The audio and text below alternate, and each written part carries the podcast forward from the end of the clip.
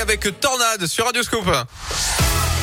Allez maintenant on fait débarquer Philippe Lapierre, bonjour. Bonjour Yannick, bonjour à tous. La Terre, la Pierre et vous pour ce vendredi 14 janvier 2022. Et petit retour quand même sur cette info, euh, mon Pierre, très important d'ailleurs, sorti en ce début d'année. Il a fait très très chaud en 2021, c'est vrai ça hein? Eh oui, alerte sur le climat, l'année 2021 en effet été la cinquième année la plus chaude jamais vue sur Terre. C'est ce que dit Copernicus. C'est un service européen qui surveille la Terre dans un rapport qui a été publié lundi. Alors c'est Mhm. vrai, en ce moment il fait zéro chez nous, voire moins en ce moment, donc euh, c'est un peu Bah bizarre, oui. mais c'est l'été à l'autre bout de la planète. hein. Il y a une canicule historique, notamment en ce moment en Argentine. La température a atteint plus de 41 degrés cette semaine à Buenos Aires. C'est un record depuis 65 ans.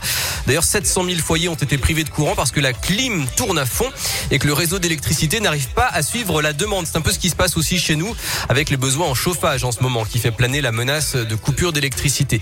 Alors l'année 2021 a donc fait son entrée dans le top 5 des années les plus chaudes jamais enregistrées et les 7 années depuis 2015 ont été de façon nette, selon le rapport, les plus chaudes jamais recensées, ce qui confirme l'avancée du réchauffement climatique.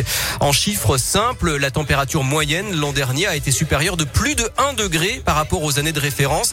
On compare avec les années 1850 à 1900, ce qui montre l'écart causé par nos activités industrielles.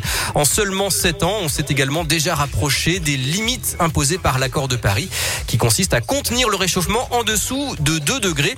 Les confinements euh, l'an dernier dans le monde n'ont pas permis d'améliorer la situation suffisamment et les concentrations de gaz à effet de serre et notamment de CO2 ont battu des records. Alors tout ça évidemment hein, n'est pas très réjouissant, mais ici dans cette rubrique, on garde espoir et on agit, on est positif. Alors vous allez me dire oui, bah, c'est pas en achetant un peu plus de bio ou bien en débranchant sa télé euh, qu'on va tout régler du jour au lendemain. C'est vrai, mais si on veut lutter à son échelle contre le réchauffement climatique, eh bien on peut faire des choses. Il y a des gestes très simples, plusieurs solutions. Par exemple pour vos déplacements, prendre un peu moins la voiture et un peu plus les transports moins polluants.